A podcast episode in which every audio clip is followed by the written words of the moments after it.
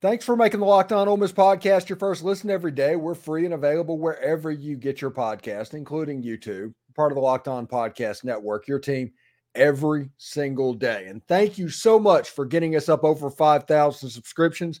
We're almost at 5,100 um, after a week, um, and we're moving on towards 6,000. So do me a favor subscribe if you haven't. If you have, tell a friend and get them to subscribe.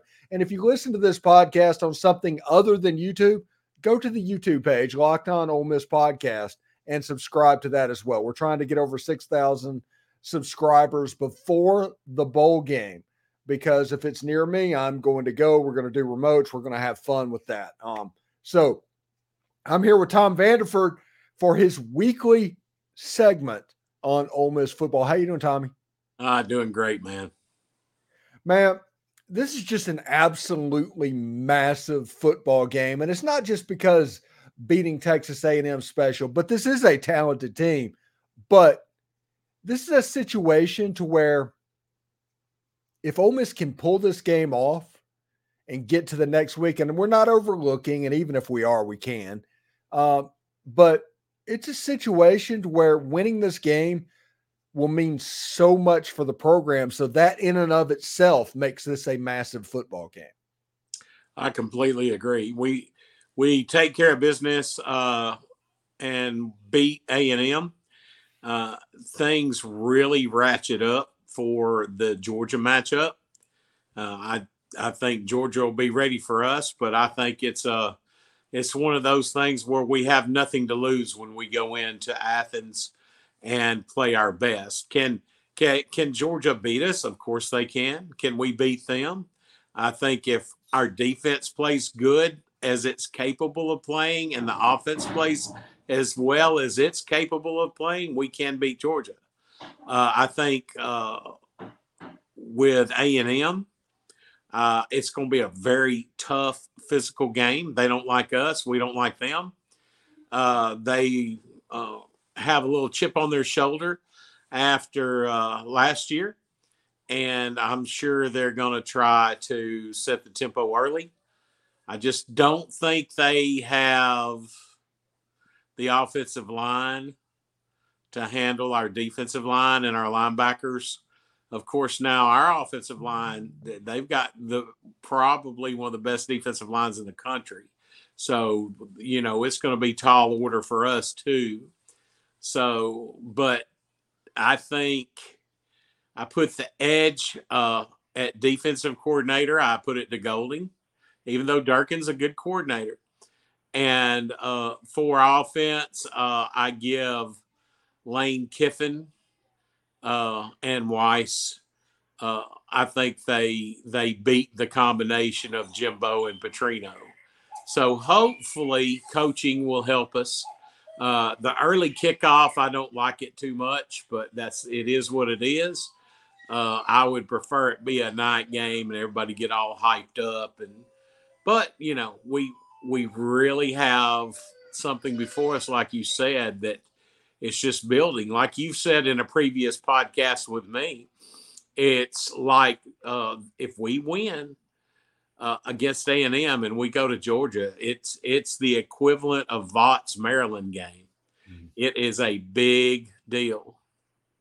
Yeah, and and and like I said, we don't want to get ahead of ourselves too much on that one, but my, my goodness, this game, like I said, this game is absolutely massive because of what mm-hmm. next name could be. Because next week, if Ole Miss beats Texas A&M and Georgia beats Missouri, because Georgia has to take care of business as well, you're looking at potentially the biggest football game in the history of the University of Mississippi.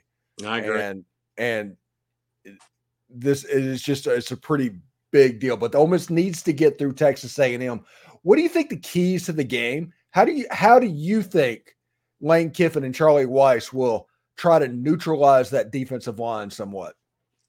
Well, I I think that they're going to do they're going to pull some little trickeration out of the hat you know, we use a lot of eye candy, and uh, I really do believe uh, that we will use our tight end uh, more than we have. Uh, Prieskorn, I look for him to have a good game. Uh, I look for Tre Harris to have a good game. I look for our running backs to have a good game.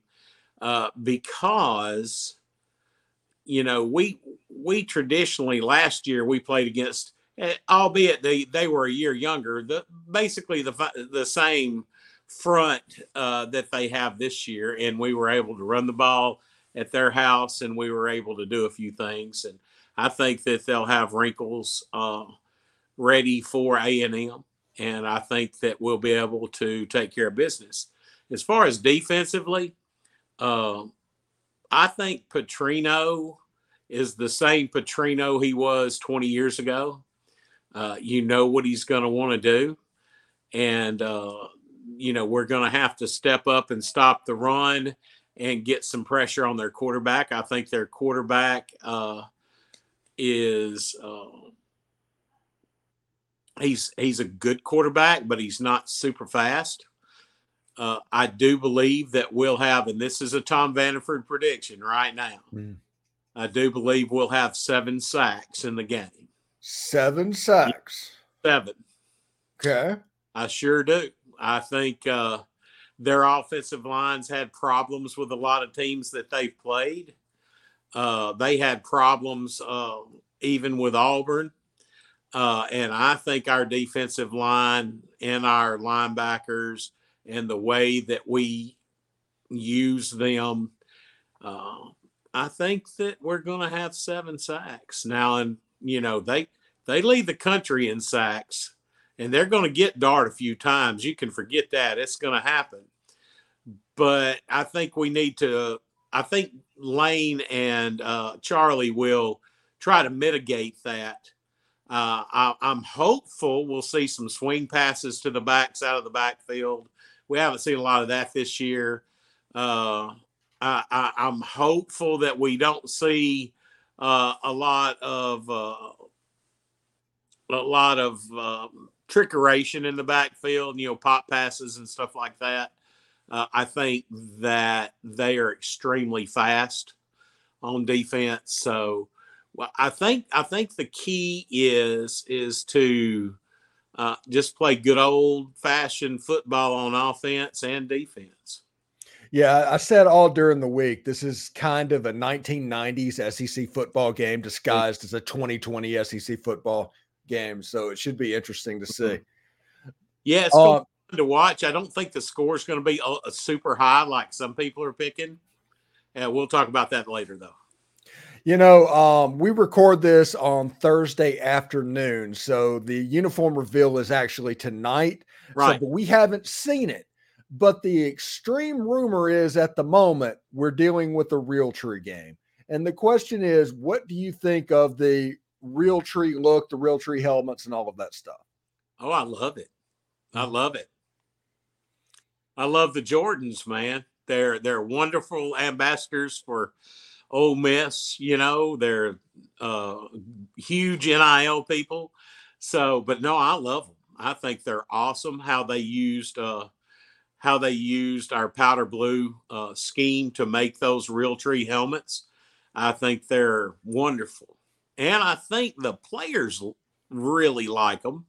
And, I, you know, years ago, uh, a lot of folks my age and older, they wanted the traditional. You know, I want the gray pants with the two stripes, and I want the red shirt or the blue shirt, and blah blah.